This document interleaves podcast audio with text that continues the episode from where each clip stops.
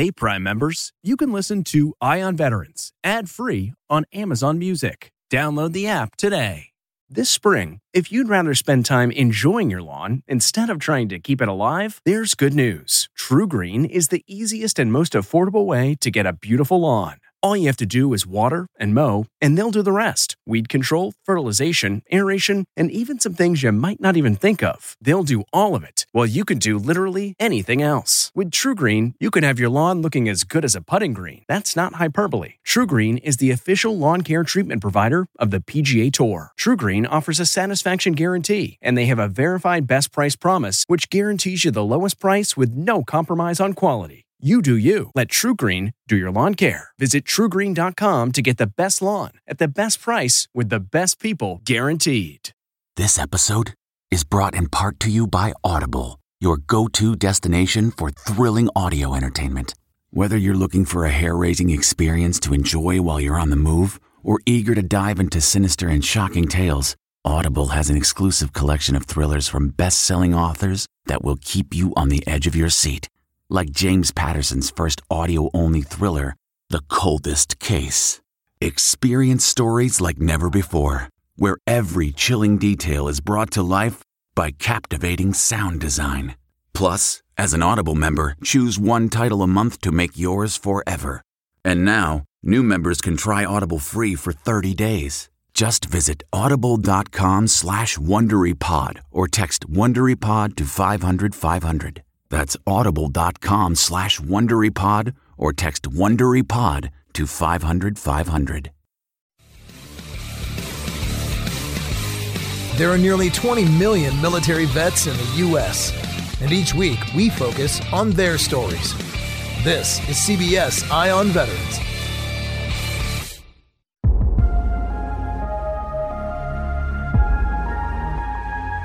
All right, this is CBS Eye on Veterans, and I'm Navy vet Phil Briggs reporting for ConnectingVets.com. And this week we're talking to an Army veteran, a radio broadcaster, a sports betting analyst, and host of Hazard Ground, one of the most popular military podcasts in America. Army Reserve Colonel Mark Zinno. Now, Hazard Ground features in depth interviews with vets. Some guests are recognizable from TV and books you may have heard of, and others are names you've never heard of. But each week, they share stories of combat, service, and lessons that we all could use in our life. And you'll be entertained by the quick wit and punchiness of native New Yorker and Hazard Ground podcast host, Mark Zinno. Mark, what's good, my brother? Uh, Phil, it's great to be with you. A huge fan of Connecting Vets. You and Jack Murphy, you guys do an amazing job uh, over there and just telling some great stories and keep people abreast of what's going on. You know, I mean, there's, there's, there's this huge, there's still, after all these years, still this civil military divide um, that people don't understand about who we are, what we do, how we're made, uh, what has happened to us, and how we're trying to go forward. And, and what you guys do out there is so super important to continue to tell these stories. And as many outlets as there are, like yours, like the Hazard Ground, like your podcast, you know, still we're, we're still only speaking to the same audience. That's the problem. There's not enough civilians listening to our shows and reading our articles and everything else. It's all the military folks who are focused on us, and we're still not bridging that gap as best we should. Now, bridging that gap is done with powerful storytelling, which is why I'm glad Mark shared with us his most life changing story from his deployments. But so they had s- sent me over there to to uh, to take care of this log unit. I had an infantry platoon, I had a platoon of MPs, and then a log platoon, and we were doing all these different missions for what turned out to be CJ SOTF, Combined Joint Special Operations Task Force. They had tabbed me to to stand up and build the Iraqi Special Operations Forces Support Battalion. Essentially, the mission was, you know, was was to build and stand up the support battalion. I mean, I, I got there. I started with like 27 Iraqis and a whole bunch of broken AK-47s, and I had to build out this entire unit.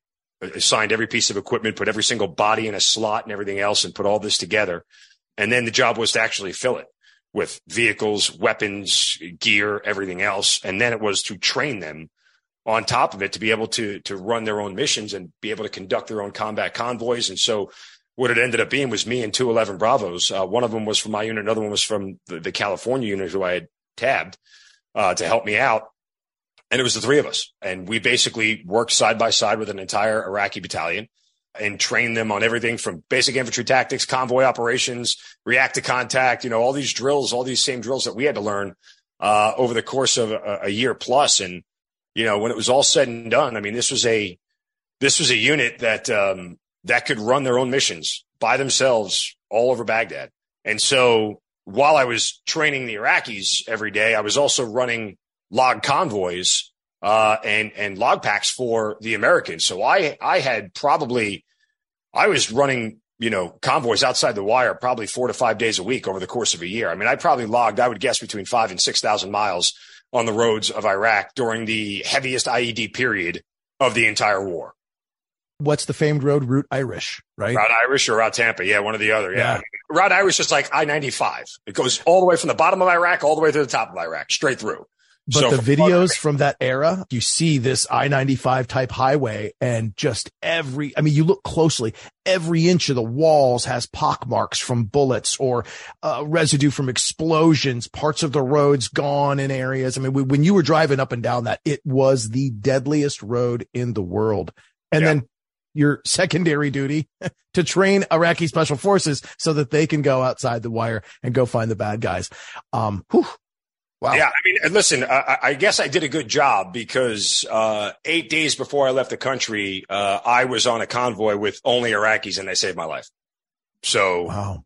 yeah, uh, we had gotten hit with an IED, and and uh, funny story. So they they had asked me uh, uh, to go pick up a New York Times reporter uh, in the green zone, which, if you know where Baghdad International Airport is in the green zone, it's probably a four or five mile straight line shot.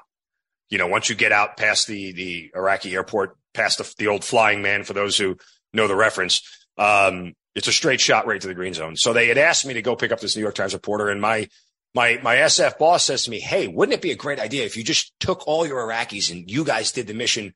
You know, you being the only American on it." And I'm like, "Really? okay, sure. Why? Why not? And I was like so laser focused on getting the hell out of there because I was leaving in a week. And um, they wanted to put on this show because we constantly, in, in the soft world, they constantly had VIPs and media coming in. Because remember, back then, that was the ticket for the Americans out of there was that if we could provide, if the Iraqis could provide their own security and everything else, we were going to be able to leave. So everything that they were doing was constantly showcased on the news because these were the best fighters in Iraq. And so it was nonstop media coming in and out. And I had said yes, and I was pissed about the short notice of the whole thing. And I did, I failed every pre-check that a leader should fail. Every pre-check there was. Didn't check the vehicles, didn't bring a map, didn't bring a compass, didn't bring comms, didn't bring my interpreter, just got in the vehicles and left. I had failed every leader check mark there was because I had made the trip easily 50 times. I knew the, I could have done the trip with my eyes closed. But lesson to all the young leaders out there listening, don't ever skip those steps. Because lo and behold, what happens is we get there fine. We pick up the reporter on the way out. The gate that I would normally come out of was blocked and, and closed off. And they weren't letting it out because the roads were dangerous. And so at this point in time, by the way, like I could speak broken Arabic, right? Like I had been in country long enough that I could communicate with, which is why I didn't take my interpreter. I could communicate enough to understand most of what they were saying. And so I had talked to them and I said, can you guys get us out of here? Do you know how to get, you know how to get back home? And they're like, yes, yes, we do. We do. So I'm like, screw it, let's go. Again, bad, bad leader check. Probably should have called back to base and, you know, checked a couple of things and every, maybe checked the road here and there, this, that, and the other. Nope, failed again. Because again, you know, wise guy from New York thinks he knows everything. So we leave and then you could tell uh, I'm sitting in the back seat next to this New York Times reporter and these two guys in the front seat are screaming at each other in Arabic. And I'm totally trying to play it off like nothing's going on, right? I'm just like, hey, hey, hey you like the New York Times? What's it like right for that? Yeah, you've been here before? Come here often? You know, just trying to play it off. And I can tell that they have no idea where they are. They have no idea where they are. They're screaming at each other different directions. And I'm trying to, you know, just play it all off, all cool and everything. So we're driving around aimlessly for about 10 minutes, right? And then all of a sudden, like I can orient myself. I see a couple of, you know, statures and structures that I know. I'm like, okay, I know where we are. Tap them on the shoulder. I'm like, go this way, go that way. We know where we're going. And they pick it up. And then lo and behold, we get right back on Route Irish. And then we come under an overpass. And as we come under an overpass, boom, IED goes off, lifts up the whole entire vehicle, slams it back down, vehicle's disabled. And I had two other vehicles with me. They were full of Iraqi soldiers, all of them. And I'm always the lead vehicle. I always just felt comfortable there. It's always where I wanted to be. I, I always felt the best command and control was from the lead vehicle. So I was always in front. And my logic was if anybody was going to get hit first, I wanted it to be my vehicle, nobody else's. Right. I wanted them to hit my vehicle first, um, and not, not my guys. And so they hit our vehicle and literally, um, I didn't see it, but I heard it. There were three guys on the side of the road, locked and loaded with RPGs. As soon as the vehicle came to a stop, they were ready to unload. Vehicle behind me, the, the Iraqi gunner took out all three of them. Whoa. Those are the guys I trained. Those Ooh. are the guys I trained, and they saved my life. Mad respect for everybody that had to do that, that worked in logistics, that did those convoys. I mean, because at the height of the fighting, you had to just be you know, nervous as a cat in a room full of rocking chairs every time you came up to one of those bridge elements because you knew at the top could be somebody waiting to take you out. Yeah. I mean, it's, it's crazy. I, I joke around that, you know, I saw more combat at that point in time than 75% of the infantry did because they were all guarding gates and guarding prisons. You know, that was their, that was their main function that they, they never actually got out on the roads and got to patrol all that much and do all that stuff. I, I was just very, I, I've said this a million times. If you said to me, Mark, I'm going to lay out every single captain assignment in Iraq for you. Pick one. I couldn't have picked a better one on my own. I just got lucky.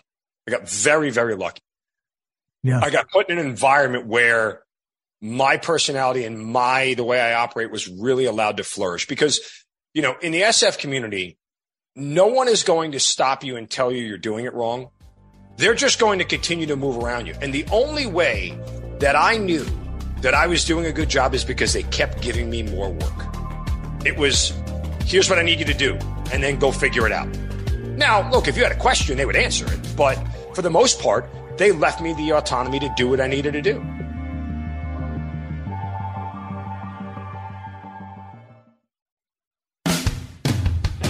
Welcome back to CBS Eye on Veterans, reporting for ConnectingVets.com. I'm Navy vet Phil Briggs, and today we're talking with Mark Zinno, an Army veteran turned radio sportscaster and host of the incredibly popular veteran podcast, Hazard Ground.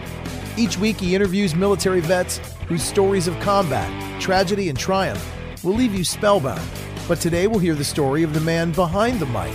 Mark shared how an Iraq deployment as a logistics officer turned into working alongside special operations, something that was perfectly suited for the personality of this native New Yorker there's no babysitting. I operated best in that environment. So, you know, I was really allowed to flourish. And because I was allowed to flourish there, you know, I gained the respect of these guys, of these Green Berets, of the, of the most elite, you know, fighters in the world to the point where they would take me out on missions. They're like, hey, do you want to, we want to pull security on this mission, this raid we're going on tonight? I'm like, yeah, yeah. Yes. Like, okay, I'll go. Why not? What do I do? Don't get shot. Okay, that sounds good. Simple enough. Got it. Noted. So if you see any bad guys, shoot them. All right, I can handle that. Like you know, so I was just so fortunate to have that experience. Um, and, and it shaped me as an individual, but it shaped me as an officer and a leader for the rest of my career to the point where, you know, I talked that, that, that cocky, you know, sharp tongue guy sort of died, uh, and went away. And, and he grew, well, I shouldn't say that. He grew up, right? Like he realized that leadership is a craft and that it's important to invest in people and that, you know, uh, you you can take care of people and do the job at the same time. You you you you can put people first and still accomplish the mission. And as evidenced by that one situation, that one anecdote you just shared about Route Irish, the attack from high, the IED, and your number two vehicle in the convoy had your six. They immediately took to fire and took out the guys on the bridge. And these were Iraqis. So you must have been that.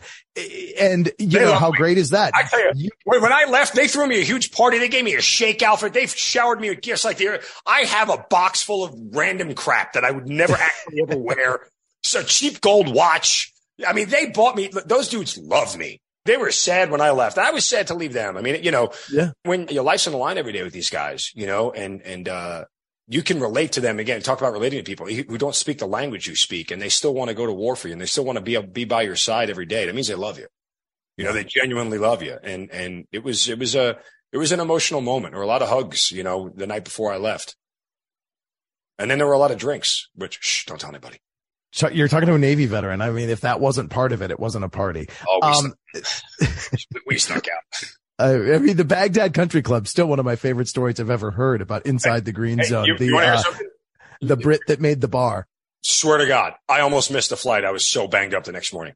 My sergeant had to drag me out and carry my gear. We got to BIAP. I literally got out of the car and threw up right on the spot. I was, I was done.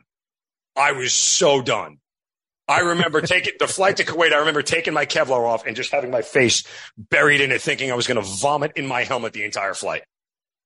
So banged up. That's the way to win the enlisted man's heart. I love it, sir. Oh, yeah. They literally had to awesome. carry me there. It was, it was, that's, that's good stuff.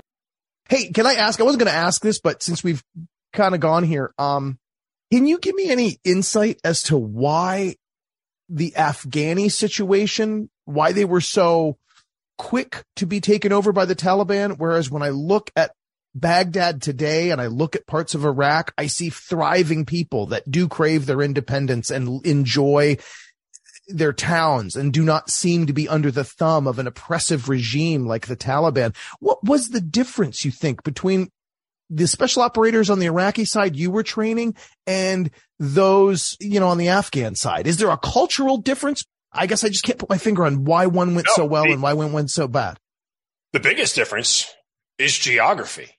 I mean, look, you actually have cities and electricity and power and indoor plumbing in Iraq in major cities. There are parts of Iraq that are, you know, farmland and out in desert and everything else. But for the most part, the metropolises, even the smaller cities, have infrastructure. The, the terrain in Afghanistan is so treacherous. You could have two villagers who live a straight line distance of a mile that you can walk in 10 minutes and they'll never see each other their entire lives because in between that mile is a jagged rock mountain that you can't traverse. Like literally, that is the difference. It, it, the difference is the terrain. It is so impenetrable at times, which is why Afghanistan has never really been conquered for 2000 years because the terrain is so treacherous. It's hard to traverse. It's, it's hard to move. You know, yeah, you have some bigger areas, Kandahar, you know, things of that nature. But, you know, in the Pech Valley, I mean, yeah, you're at the bottom of the valley. Everything else around the bottom of that valley down there, guess what? You ain't getting anywhere else in Peshawar without one hell of a trek you better have three or four days of food on your back and you're, you're walking. It's a, there are no roads. There's not, there's no, you, know, you can drive through the mountains of the Appalachians. They've put cuts in there, have made roads to get through it. Like that's American, you know, Western uh, civilization and the industrial complex that have allowed us to do that. They ain't doing that in Afghanistan. You have to walk mm. over that mountain or around it. And nobody wants to do that. Not when you're trying to find food and, and, and keep your family alive.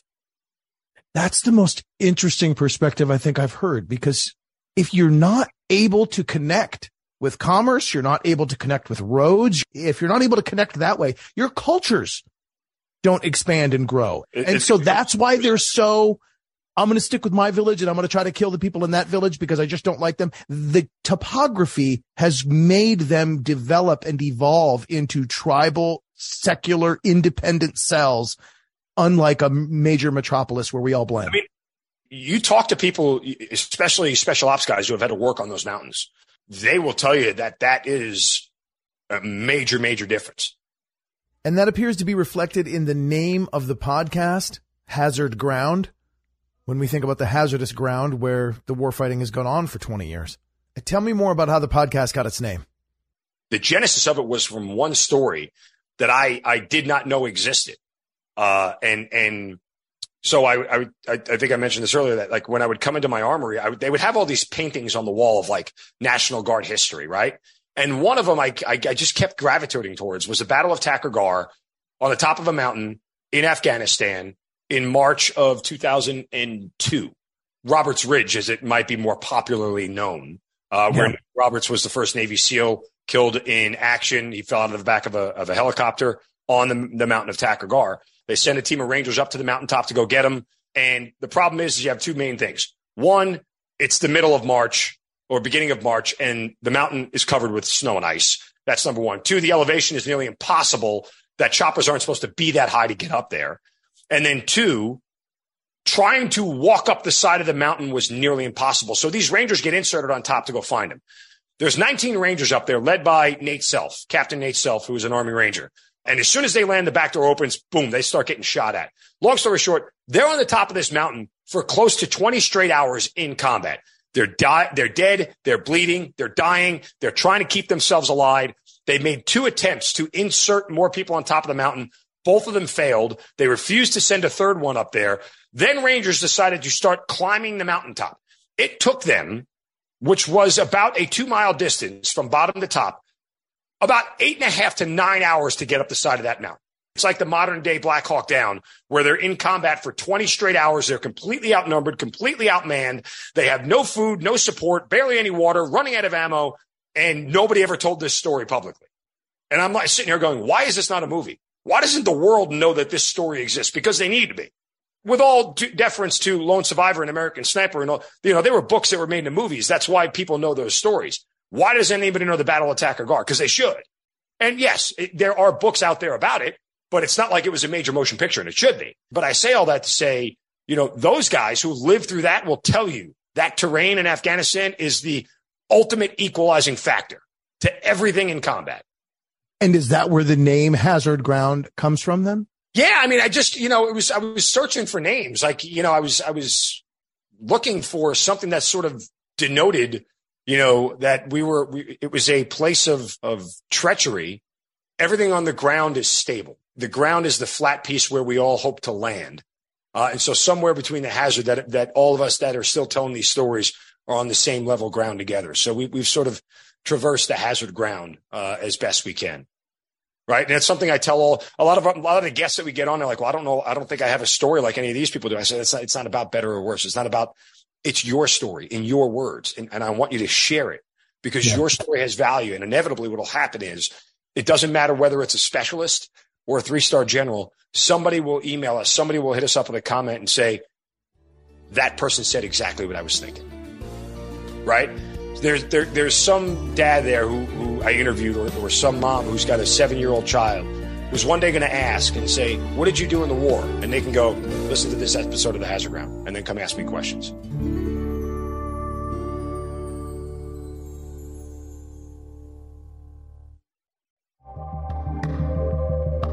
And we're back at CBS Eye on Veterans. I'm Navy vet Phil Briggs, and we've been talking with Army veteran and Reserve Officer Mark Zinno. He went from the Army to being a sports broadcaster in Baltimore, then in the Atlanta area. And he's also a favorite guest of sports shows across the country as a sports betting analyst. But in the military veteran community, he's known for hosting one of the most popular podcasts, Hazard Ground. His conversations with his fellow warfighters bring us right onto the battlefield and also gives us some of the mental medicine we need to overcome all kinds of adversity. But as the host, we don't always hear a lot about the life of Mark Zinno, which is why I was eager to ask him about life before the Army and the highly athletic and interesting thing he did while attending college at Loyola University. Let's stick the landing here with uh, just a couple fun facts. You did something in college athletically that I don't think a lot of people know. And tell me about cheerleading. I was a uh, I was on the cheerleading team in college, and I actually cheered in the NFL with the Baltimore Ravens uh, on part of, as as part of their stunt team for seven years. So coincidentally, there were a lot of ROTC guys on the cheerleading team when I was in college. So it kind of I was doing ROTC at the same time, so I just made a close group of friends. But I had been asked, uh, you know, to do it um, in high school, and I said no. Then I remember at my freshman orientation in college, uh, the cheerleaders did like a little demo, and I went up to one of them and talked to him, and asked him what it was about. And then lo and behold, uh, like a day or two later, uh, there was a girl who lived on my floor and she knocked on my door and said, you're interested in cheerleading, right? I'm like, no. And she's like, yes, you are. You come with me. And she was gorgeous. So I'm like, okay. I'm an 18 year old guy just following a girl around like a lost puppy. Uh, she took me to practice and then I walked in and then there were 19 other gorgeous girls who thought I was the greatest thing since sliced bread. I'm like, okay, I'll stay. You know, hormones. what are you going to do?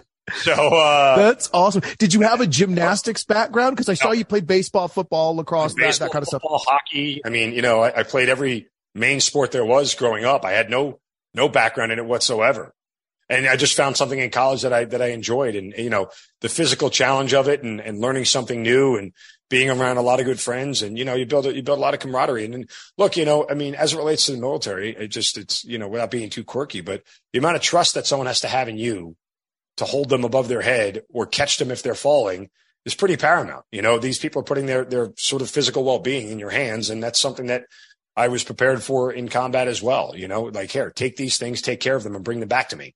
It's just, it was an amazing run. It was a lot of fun. It was a great experience. Here's a funny story. Before I had actually deployed for the first time in 2003, the Ravens cheerleaders had gone on a USO tour and I had gone to, I had gone with them on the USO tour and we had performed, um, in, uh, in, in Baghdad in 2003.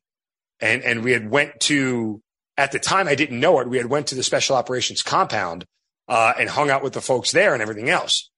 When I had deployed to Iraq and I had landed there in the operations center, they had my cheerleading picture up on the wall.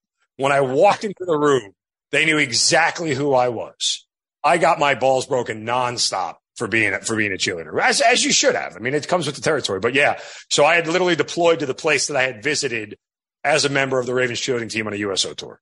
Oh God, what I had loved been your Eve Ford, been, been like, hey, hey, LT, LT, this this looked just like you. You gotta wait, that is you. Wait, those pants are tight, Lieutenant. What you do? So yeah, I mean. Awesome. But you had the last laugh in a way though, and not to be cheeky about this because I have a daughter now, um, in middle school. She's a, you know, she's done gymnastics and she's done cheerleading and she's a flyer and she's way up top. And I mean, that drop from the top is easily, you know, 15 feet or more. Um, and these are just like middle school girls. You get into the high school and the collegiate level and the pro level. I mean, they're doing some really, really cool stuff. Did you ever come close to dropping or having a fall or anything? Because I know oh. that that can again get sort of dicey. You get somebody yeah, 15 I mean, feet in the air and she weighs 120 pounds coming down with the speed of gravity. That's got to hurt. Even Olympic gymnasts don't always stick the landing every time you do it. Like, you know, just it happens. You're doing enough times, you're going to have but you know, nobody's ever like been sent to the hospital on my watch. Like every, nobody's ever got a concussion. I mean, heck, I've, I've been knocked out, fat lips, bloody noses, kicked in the junk, uh, which is always the, the negative downside of, uh, you know, being a, a, male cheerleader is that when a foot scrapes you on the way up right between the, you know, what's it? Um, I, I have kids, so I think everything was fine. So, you know, um, yeah, but it's, it's, it's all part of it, you know, um, but the camaraderie is, is, uh, is, is the best part of it. Last question about that. And again, we've skipped around. You went from college cheerleading to actually doing it for the Baltimore Ravens on the field in the NFL. And uh, I got to know, man, what was that like on the field? Some of the rivalry games you probably had. Uh, I'm oh, thinking awesome. Steelers, Ravens, playoff season. You guys are out there. Do you feel the bump bumps in your chest when the crowd just screams? I tell you what the, what the best feeling was. Uh, and this, this was a, I, for lack of a better term, an honor that I was bestowed upon, especially after 9-11. I was still cheering for the Ravens. We used to run Ravens flags out of the tunnel. Uh, right after 9-11, they decided they were going to run an American flag out first in front of all of them. And they asked me to do it as the one person who was in the military to run the American flag out. And I got to do that for every single home game. And so, you know, you want to talk about an adrenaline rush. Like, you know, they have the music playing low and then we're leading the team out on the field. And that's when the, the, the crowd goes nuts. And so I'd be sitting there at the front of the tunnel and it's almost like, hold up, hold up, hold up. And then finally they give you the go and you lift that flag up and you dart out of the tunnel running full speed. I mean, like a bat out of hell right out of that tunnel and watch the entire 70,000 people stand up and go nuts. You know, that was, that was an awesome, awesome, fun experience. I never, never once, um, took it for granted that I was, I was bestowed that honor to run to the center of the field and wave the American flag. So cool. I mean, the power of the wave of that many people cheering at once. Just, uh, wow. All right. Uh, broadcasting. Uh, we could get into this and we'll have to do another interview another time, but I know you do broadcasting. You do sports bet broadcasting as well, an analyst on sports betting. It's, it's, it's huge. You can't go a minute without seeing a DraftKings commercial or, you know, one of the brands out there. Share with me a little bit about what that's like. I mean, look, uh, I, I, joke around and I say uh, 20 years of being an Italian degenerate growing up in New York finally paid off. It got me a job, right? Um, so That's kind of what it boils. Look, I've, I've always been around sports betting my entire life. You know, I mean, my dad, my uncle had me in football pools at 18 years old. You know, I, I can remember being a kid on the bus. I think only people in New York and New Jersey remember this. The, the, little betting slips that used to come out that used to circle the numbers on, hand the guy 20 bucks or five bucks or whatever it is and make your picks. Um, yeah, there's, they had these things back in the day called a bookie before the internet got involved. Um, but yeah, I, it's always something I've had a passion for, always something I've done. And, and, and now at the age of sports betting becoming legalized in more and more places across the country, there's just such a need for it. It's something that I think I get to put the analytic part of my brain and the diligence and the research and everything that I love to, to put together the best angle or the best way to approach a game or, and, and look at it that way. And it's been a great, great experience. You know, I, have had a fortunate uh, pleasure to work for three or four different national networks uh, as a sports betting analyst and, and, a sports handicapper. And the sky's the limit. Now, I, I think that, you know, it's where I'm going to stay mostly. Don't get me wrong. Like I love doing local radio and I still love doing a radio show. It's a lot of fun.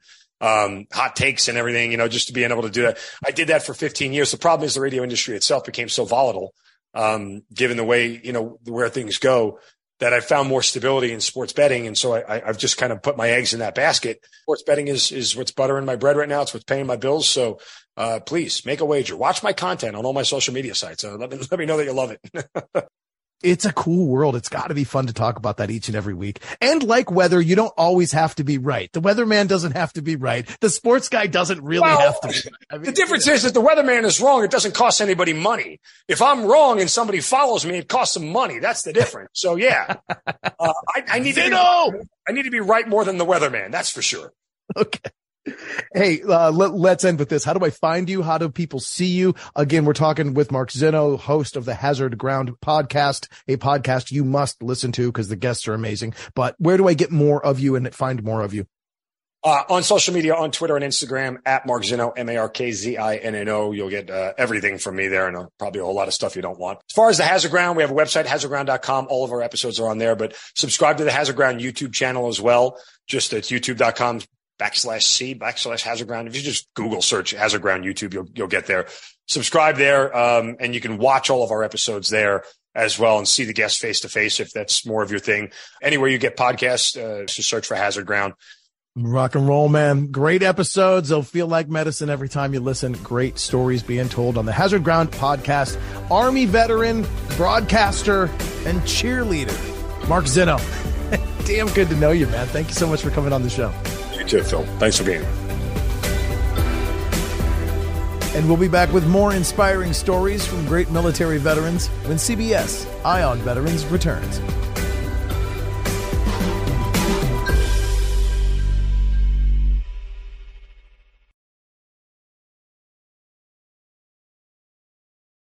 Hey, Prime members, you can listen to Eye on Veterans ad free on Amazon Music. Download the Amazon Music app today. Or you can listen ad-free with Wondery Plus in Apple Podcasts. Before you go, tell us about yourself by completing a short survey at wondery.com/survey.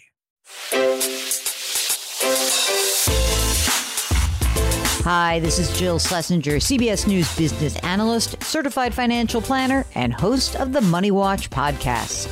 This is the show where your money is not scary and it's not boring. It is a show that's all about you. It's your questions that make it possible for me to provide unconventional and entertaining insights on your money and maybe more importantly, on your life. I'm going to be your financial coach, someone who brings common sense and an insider's perspective on how to manage your money and your emotions. And I promise we are going to have a little bit of fun along the way. Have a question from retirement to career changes to college funding? Just send us an email at askjill at jillonmoney.com. Follow Money Watch wherever you get your podcasts. You can listen ad free on the Amazon Music or Wondery app. Are you ready for an all new season of Survivor? You better be because Survivor 46 is here and it's 90 minutes of twists and turns you don't want to miss. Better yet, after each episode, there's a brand new episode of On Fire, the only official Survivor podcast. Each week, we go behind the scenes of the episode's biggest moments, taking you into the how and the why things happened. And this season, we're very lucky to be joined by an expert, the winner of Survivor 45, Dee Valladares. What is up? I'm thrilled to be joining this team and to be giving you my take on how and the why players made the moves they did, what it takes to outwit, outplay, and outlast, and to ask Jeff some questions because even after 26 days out there, there is still a lot for me to uncover. Bring it, Dee. Listen to On Fire, the official Survivor podcast, wherever you get your podcasts.